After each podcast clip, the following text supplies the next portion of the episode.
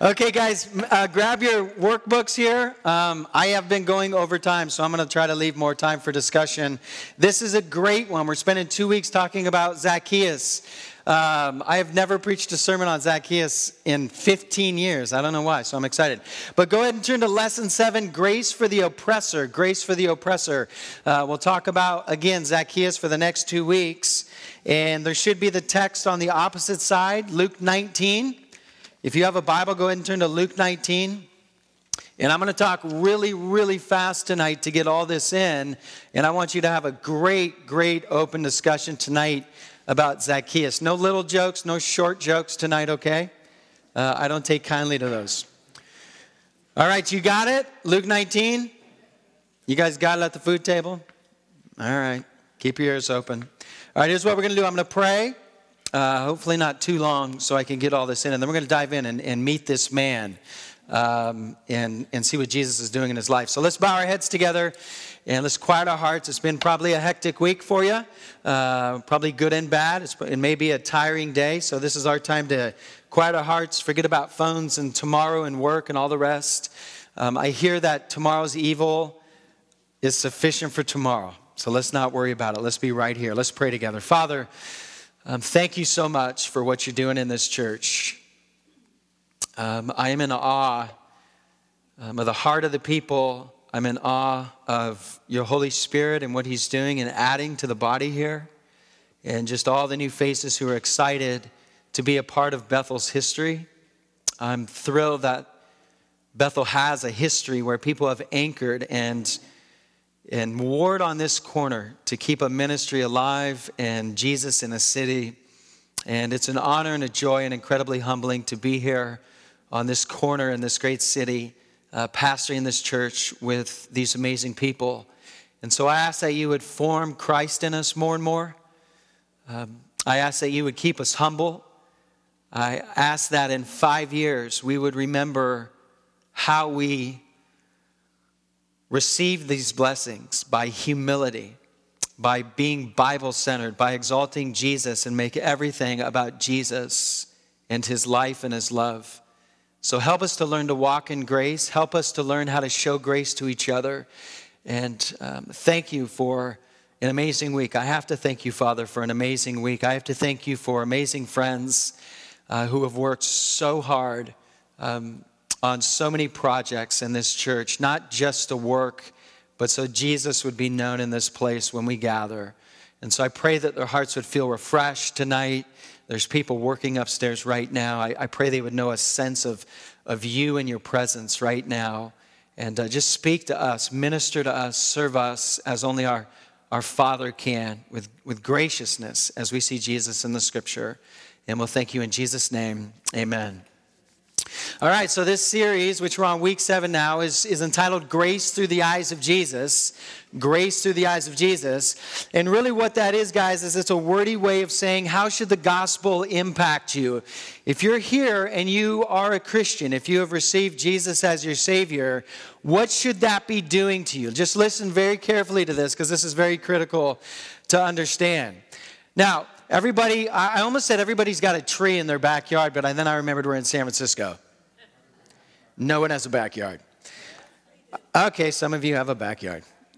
You're more fortunate than others. But think about this, guys. What do the laws of nature teach us? Where there's life, there's growth. Is that right? Where there's life, there's growth. We had two lemon trees in our backyard in Sacramento, which was really cool, actually. Um, and, and it was kind of weird because one of them did not bear good fruits and one of them was bearing huge, amazing fruit. One of them was dead at the roots, the other was alive at the root. And Jesus uses this analogy constantly in the scripture so we can analyze our own soul. Um, as, as Graham Scougal wrote in that famous book of his, um, when the life of God is in the soul of man, things happen. So, when the Holy Spirit of God is in your soul, when you've been born again or regenerated, something begins to happen. I, I, don't mean it's an easy road. I don't mean we, we don't mess things up because we do. But overwhelmingly, something begins to happen in the heart. Uh, First John, let me just throw a couple texts at you. First John chapter 2 and the end of verse 5. He says this By this we may know that we are in him. By this we know that we're Christians. By this we know that we've been regenerated and, and, and we're saved. Well, how, John? How do we know we're saved? Whoever says he abides in him, whoever says he's saved, ought to begin walking in the same way in which Jesus walked. Those who say they're saved should begin through the Holy Spirit to show some of the attributes of the Lord Jesus. Those who are saved will begin to start seeing fresh ways to love, fresh ways to show grace, fresh ways to hate sin in our own hearts, fresh ways to long for justice in the lives of the oppressed, fresh, fresh ways to find forgiveness towards those who have hurt us. That's the life of Jesus showing up in our lives. It's a long process, it's a messy process. And this isn't some type of legalism, guys. It's not, hey, we're, a Christ- we're Christians now. Let's try really hard to be good. This is a natural outflow of the Holy Spirit in us that's pulsating through us like water, like a river. Um, this is the life of God growing in our souls through the Holy Spirit. You can see that in Galatians 5 19 through 24. Um, the fruit of the Spirit is love, joy, peace, patience, long suffering, putting up with people. Those are the things that should be forming more and more in us. That's what we want to happen in us. We want to grow into the likeness of Jesus and find that peace. So we're looking at how, how Jesus lived his life so we can emulate Jesus and see these things show up in our lives. Because one of the ways that God grows these beautiful things, these beautiful fruits in our hearts, is by us seeing Jesus in the scripture. It's not just going to happen. Um, he gives us a book, which is really weird. And as the Holy Spirit is in us, wanting to, to push out love and peace and patience, that has to be coupled with emulation. We have to see Jesus in the Bible. We have to read things like the Gospels and go, oh, look, he's dealing with a really crazy person. And look at how he dealt with him with love and patience and grace. And as we see how Jesus does those things, the Holy Spirit in us says, you see that right there? And then when we, we begin to work those things out in our lives, it becomes second nature. Does that make sense? So, the scripture and the Holy Spirit is, is the way that Jesus is teaching us how to release his life. When we see the ways Jesus acts in the Bible and we begin to act them out in the power of the Holy Spirit, we become one with those things. It takes repetition, it takes practice over and over of, of learning Jesus and working out, working these things out. And so, what we're doing in this series is we're looking at Jesus. We're looking at how he deals with certain types of people, really complex people. We've learned that, haven't we? I mean, just from one end of the scale to the other, really complicated people confused people, broken people, angry people, religious people, non religious people. And he's teaching us, guys, here's how I want you to deal with people. And we're seeing him, we're trying to work these things out, and we're gaining the heart of Jesus as we do these things. Um, I wrote this down. After all, guys, think about life. Life is a really strange journey. I could stop right there. Life is a radical, strange journey, but it's built around relationships. There's no avenue of life where you can escape relationships. And so God is seen in our world. Pick this up, track me here. God is seen in our world through how we deal with one another. Jesus says, You're my hands and my feet. Jesus says, You want to show the love of, of God to the world, then love people. I'll show myself through you. So it's so important to see how Jesus dealt with people so we can live that life out and people can see Jesus. Easy to deal with people or hard? Right. It's hard to deal with everybody but me. I'm kidding. Um, that proves my point right there, doesn't it? Like, yeah, pride and frustration, and we're weird and we're clunky, and just all these, you know, humans are complex creatures. And so we're trying to show Jesus by the way we treat each other, but it's hard to treat each other correctly. Man, Jesus, show us stuff here in the Bible, and let's emulate you. So, this story of Zacchaeus in Luke 9, the little guy, everybody, you know, how many of you guys know the song? Zacchaeus, what? Wait. Wee little man was he. Come on. Look at this, you guys. Sermon over. Let's pray. Right there. Some of you guys know the little kid version of Zacchaeus. Okay, all right, stop it. Give me the mic back. Yeah, but I want to show you the real complexity of this guy. This guy's a real complicated dude, and we all know him. We all know several of them. He's in, he's in us, too, by the way.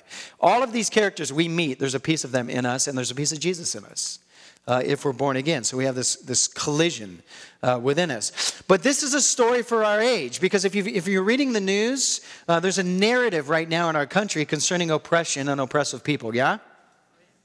There's a huge narrative right now uh, with women, women's rights and, and certain uh, rights for races, and uh, there's a huge attack on oppressive leadership and oppressive people right now. Uh, so much of this is healthy and good, so much of this is going off the rails, and it's misdirected and it's chaotic. But none, nonetheless, we have this, this new narrative uh, that, that, that is re emerged, if I could say it like that, on oppression. I was sitting in uh, the Crepe House down the road. Anybody been to the Crepe House? I love that place, by the way. Um, I hang out there. I don't buy anything. I hang. I just hang out there. They always look at me really weird, and I'm like, I try to sit with a, a glass of water that's free. Uh, never works. And they won't give me the Wi Fi uh, password. I don't know why. Um, but anyway, I'm sitting down at the crepe house, you guys, and I don't know about you. I have a pretty clear conscience, but this freaked me out. So a cop walked, a police officer walks in, and then two walk in, and they're having lunch. And they're ordering and they're looking around the room. And I don't know about you, like, I'm not, I have nothing in my life where I'm breaking the law. I'm nervous right now.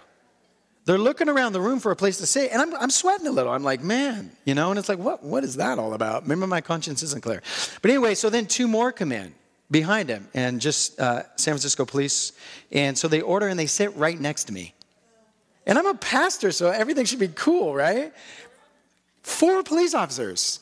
Four police officers. And so I, yeah, I'm sitting there and I'm like, well, here we go. I got a Bible next to me and a Mac, and I'm like, well, let's do it. You know, maybe I can talk to these guys. And I'm, I'm still wondering, like, Am I clear of everything? Am I clean?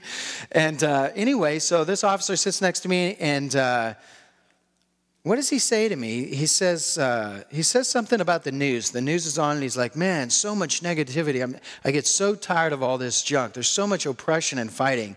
And so I strike up this conversation. I'm like, man, yeah, it seems like everywhere we look, there's oppression and, and anger and frustration. And I said, man, you know, especially in your field, we just, you've got to just stay positive. You've got to find a place of peace. And he's like, Yeah, yeah, right on. Now, his other buddies aren't as into me. They're ready to tease me a little bit, but tease me a little bit. And uh, they don't have tasers. No, they were loving on me. Um, they were actually really cool guys. Um, I, don't, I don't know about the entire police department. I'm just saying these guys were cool to me. It's all good. But nonetheless, here's what he said to me. He goes, I, I go, man, we just got to stay positive and, and, and find hope in this world. There's, there's enough oppression and negativity that swarms us. And he goes like this well, what do you do? and I go, I, look, I work on the corner of, of 24th and Valencia. And then I'm thinking, he probably thinks I sell drugs now, you know? and uh, he's like, 24th and Valencia. He goes, Isn't there a big church there? And I go, Yeah, I'm the pastor there. And all of a sudden, the whole the whole feeling changes. Like three of the cops just turn and they start eating. And it's a lonely place to be a pastor. It really is, you know. But this other dude starts really talking to me about hope and, and all this stuff. It was this really, really beautiful conversation. Um, but this is the story of our age. We start talking about oppression and how people are dealing with it. But it's not just oppression that surrounds us, guys. Our world, and, and please track with me here, our world is full and this isn't a, a, shot at a single person in this room, but our churches are full. Our churches worldwide are full. Our world is full of disgruntled, negative, hopeless, angry people. And I understand that life is hard. I'm not taking a shot at anybody. I have my angry, frustrating moments. If you want to know about them, ask my wife, the staff, or the elder board. Um, we all have these, these times, but overwhelmingly, it's hard to be in this world because of the hopelessness in people, the frustration in people, the disgruntled spirits in people. And that's pain. It's not to kick them while they're down, that's pain. Humans need healing. So, what's at the root of this type of person who's struggling with oppression, anger, negativity, all of these things? I want you to write this down. What's at the root of an oppressive person is fear. It's fear. At the root of a control freak, an oppressive control controller, I shouldn't call him a control freak, is fear. At the root of most sin is pride or fear. Let me explain what I mean. And this is going to go right into Zacchaeus, the little man. I believe what's at the root of of the oppressor or the controller is not only fear but loneliness. I believe what's at the root of that heart is pain. And I believe at the root of the oppressor and the controller is a radical desire to be accepted and going about it in a thousand wrong ways. I believe that all, all struggle in the human heart traces back to what happened in the garden, wherever you stand with Adam and Eve. The broken fellowship, the broken acceptance, and the broken identity that happened when sin entered the world is at the root of, of almost every, if not every, problem in our world. Every one of my insecurities and frustrations is due to the fact that I'm looking for acceptance, love, and to be valued. And I'm looking in all the wrong places. Jesus offers all of it back through the gospel. The problem is we forget it, we lose it. And so, what happens when someone is trying to control or they're trying to oppress, it's a very nasty, evil way of trying to gain acceptance and some type of security in life. And what's awesome, guys, is as we heal in the gospel and learn that our acceptance and our value and love comes from Jesus, and we can be healed through a, a fellowship of Jesus and a, a celebration of, of, the cross and what he's done for us, us Christians are the vessels that, that God is working through to reach these type of people and show them there's a better way than oppressing and being a controller. You can be free of those things. You don't have to fear um, being loved and accepted by people any longer. You can find that in Jesus. And that's hard when we're struggling with ourselves. But I want you to meet one of these people in Zacchaeus, and I'm gonna, I'm gonna work this out just a little bit. So let's meet Zacchaeus, our wee little man. You like that? Luke 19, let's read the first, uh, first two verses. We'll set the stage. He entered Jericho. That's Jesus. So he's back in Jericho. We know this, this is a Roman ruled city. It's the last stop before Jerusalem. He's going to the cross. He goes back into, he goes into Jericho and was passing through. That's a real subtle way. Jesus doesn't really just pass through anything, he turns everything right side up. Um, by the way, uh, let me not go there. I'll run out of time. So much to say. Verse 2, let's meet our guy. And there was a man named Zacchaeus. He was the chief tax collector and was rich. Okay, let me talk a little bit about this guy's background. When you think of when you think of uh, Zacchaeus, who do you think of in our modern day? Anybody come to mind? I'm thinking Danny DeVito right now. Help me. Help me out now. I'm thinking Danny DeVito. Like, if you don't know who Danny DeVito is, just Google, uh, do a Google image search. Joe Pesci, Joe Pesci, Danny DeVito, 100%. Like in the worst mob movies. That's what I think of. He's even got an Italian accent in my world. It's terrible. New York, New York accent and all this stuff. Anyway, so here he is. Here's this little man.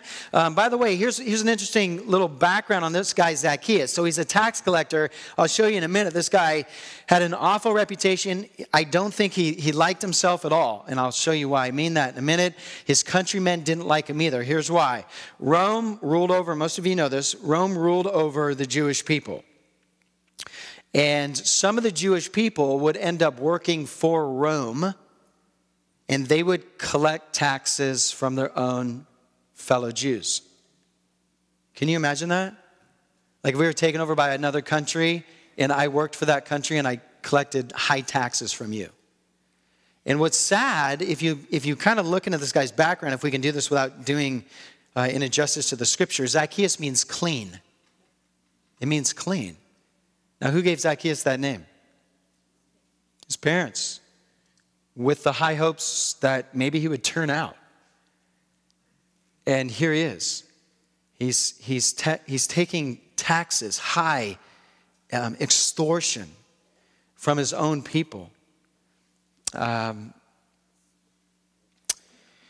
he's a chief tax collector. You see it in 19.2. He's a chief tax collector. I want you to think um, Goodfellas, don't think Goodfellas. I want you to think mafia.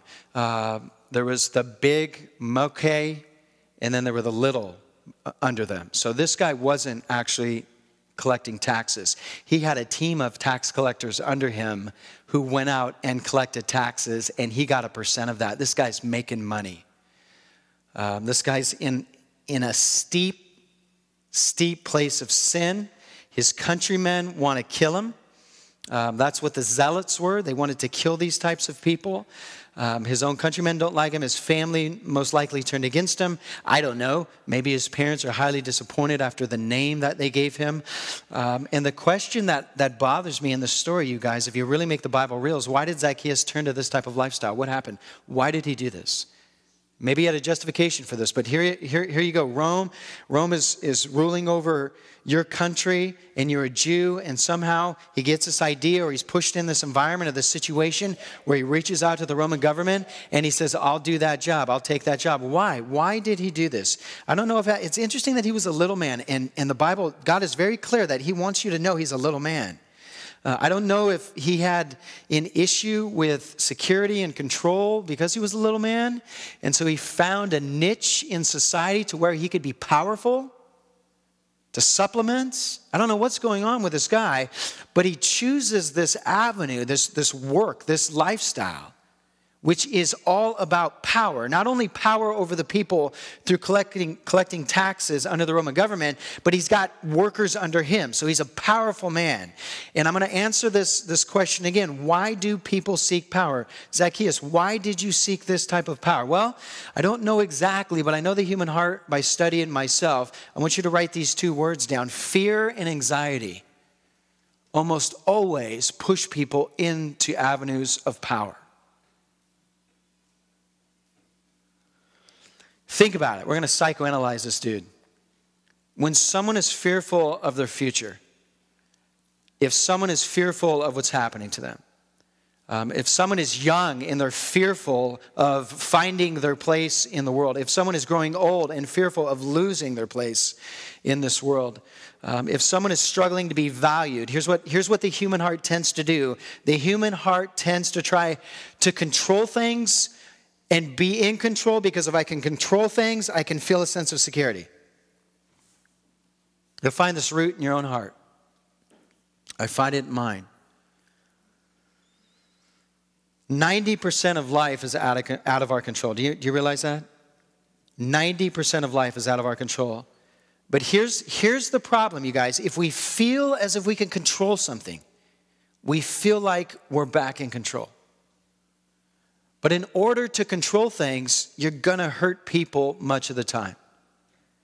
And at some point, that fear of losing control has to shift from fear, everything's running out of control, so I'm going to do this to control and feel a sense of security. At some point, here's what Jesus is saying. Here's the message of the story. Let go of that and trade your fear for faith in me that I'm in control. And if you trust in my sovereignty and my goodness and you follow me, I'm in control. You have faith that my control is good. You can let go of that, that fearful, angry, anxiety filled, controlling lifestyle right there. And that's the story of Zacchaeus. That's what actually happens uh, in this narrative. You guys tracking with me? That's intense, huh? I know I'm a mess. We're a mess. So Jesus wants to set Zacchaeus free from this. Look at uh, Luke 19. Uh, verse 3, I'm going to come back to this. And he was seeking, underline that word. And he was seeking. How interesting. All that money, all that power, and he's empty. He's still seeking life. What, man, that should tell us a thousand messages right there of how the human heart is designed. Nothing can bring peace. Not control, not power, not wealth, not money. Nothing can bring security outside of Jesus. He was seeking to see who Jesus was, but on account of the crowd, he could not see because he was small of stature. So he does something that would have humiliated him, but it tells you how empty he is. So he ran on ahead and he climbed up into a sycamore tree to see him, for he was about to pass that way. He, he's so empty with all that wealth, all that, all that uh, power that he has, all that control, but he knows it's not working. He's willing to humiliate himself. Men in that culture, and they still this day, this was a this was an undignified thing to do. Um, they did not climb trees. I mean, it was just kind of this weird cultural thing. You just didn't do it if you were a prestigious person. It's like you know the president of the United States just kind of running up a tree. No comments. There's tension right now in this country. Verse 4 So he ran on ahead and he climbed up into a sycamore tree to see him, for he was about to pass that way. Now, watch this. And when Jesus came to the place, he looked up and said to him, Zacchaeus, hurry and come down, for I must, I must stay at your house today. What just happened right there? What just happened? You have, a, you have a collision of this man who's in radical power, or he thinks he is. He thinks he's in control because he's got security and value by bossing people around. And, and uh, he thinks life is going to be stabilized by him, him trying to control people. And if I have enough wealth, I can stabilize my life. And, and yet he knows it's not working. He hears about this healer, this miracle man coming by, and he locks eyes with Jesus. Here's what N.T. Wright, the theologian, says. I love this. He goes, The moment when the eyes of the two men meet is worthy of an operatic melody. It's like this song hits, this beautiful melody that Jesus knows what he wants, and he's looking down at Jesus, and he's telling Jesus with those eyes, Here's what I need. I need you. All this, this control, all this power is killing me. It's not working. I need something more. Now, here's the, here's the crazy part. We've, we've studied Jesus, and here's what we've seen about Jesus. He's gone, he's gone about dealing with these types of people with grace, hasn't he? Watch this. This is almost confusing. Luke 19:5. And when Jesus came to the place, he looked up. Thousands of people walking down these roads in Jericho. He notices this little man here, and he looks up and he says to him this right here, guys. Watch this. Zacchaeus. That had to be creepy. Hurry. Look at the control. Look at the dominance. Hurry and come down, for I must stay at your house today. That's like me going up to John and going, Hey, John, I'll be over tonight. And John would be like, No, you're not. but why does Jesus come with such authority? What's happening right here?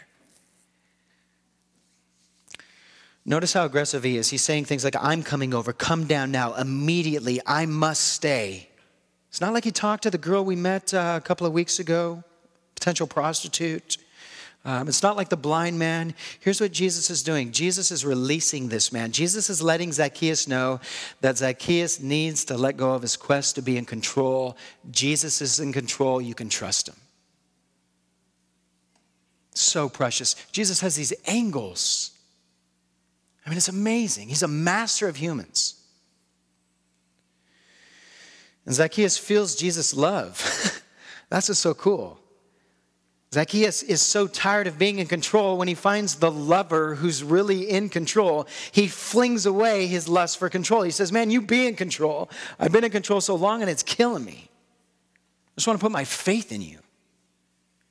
So Jesus feels that he, he feels Jesus' love, he feels Jesus' care when they lock eyes, and he begins to let go of his power and control and trust the power and control of Jesus. Look at uh, 19:6. So he hurried. Man, he's pumped. And came down and received him joyfully.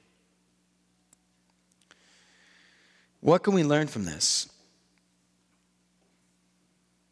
How can we minister to people who are stuck in this lifestyle? How can we minister to our own hearts if we're battling this? Well, go back to Luke 19, 3 and 4, and I got to shut this down. Here's the word. And he was seeking. I don't think, I don't think we get what's happening out there at the level we need. We see people who are in power. We see people who are in control. We see them as oppressors. Um, we see people who are control fanatics and all of this stuff. And, and we just look at them and we're kind of frustrated with them instead of looking at them and understanding what's happening inside their hearts. It's not working. They're trying to find security, they're trying to find value, they're trying to find love, and they're dying inside. You've got to see people that way. They're dying inside. And if we can somehow build enough trust to talk to them, that they don't have to lust for control. They don't have to keep fighting for, for wealth and power and all of these things. They can trust the power and control of Jesus and, and rest in Him and have faith. That's the angle you need to go at people to touch the human hearts. He's seeking. What does he know about Jesus? Luke 15, 1 and 2, he's heard stories that Jesus comes to tax collectors and he frees them. He frees them from the journey and they find rest with Him. So these people want to be free from this type of life. uh, all people want to be free from this type of life, but this particular type of person wants to be free from this type of life. But we're the people of God who are, who are called to show them the better way. That the control of Jesus and the power of Jesus is a healing and beautiful authority. That they can trade the, the journey and just rest in faith.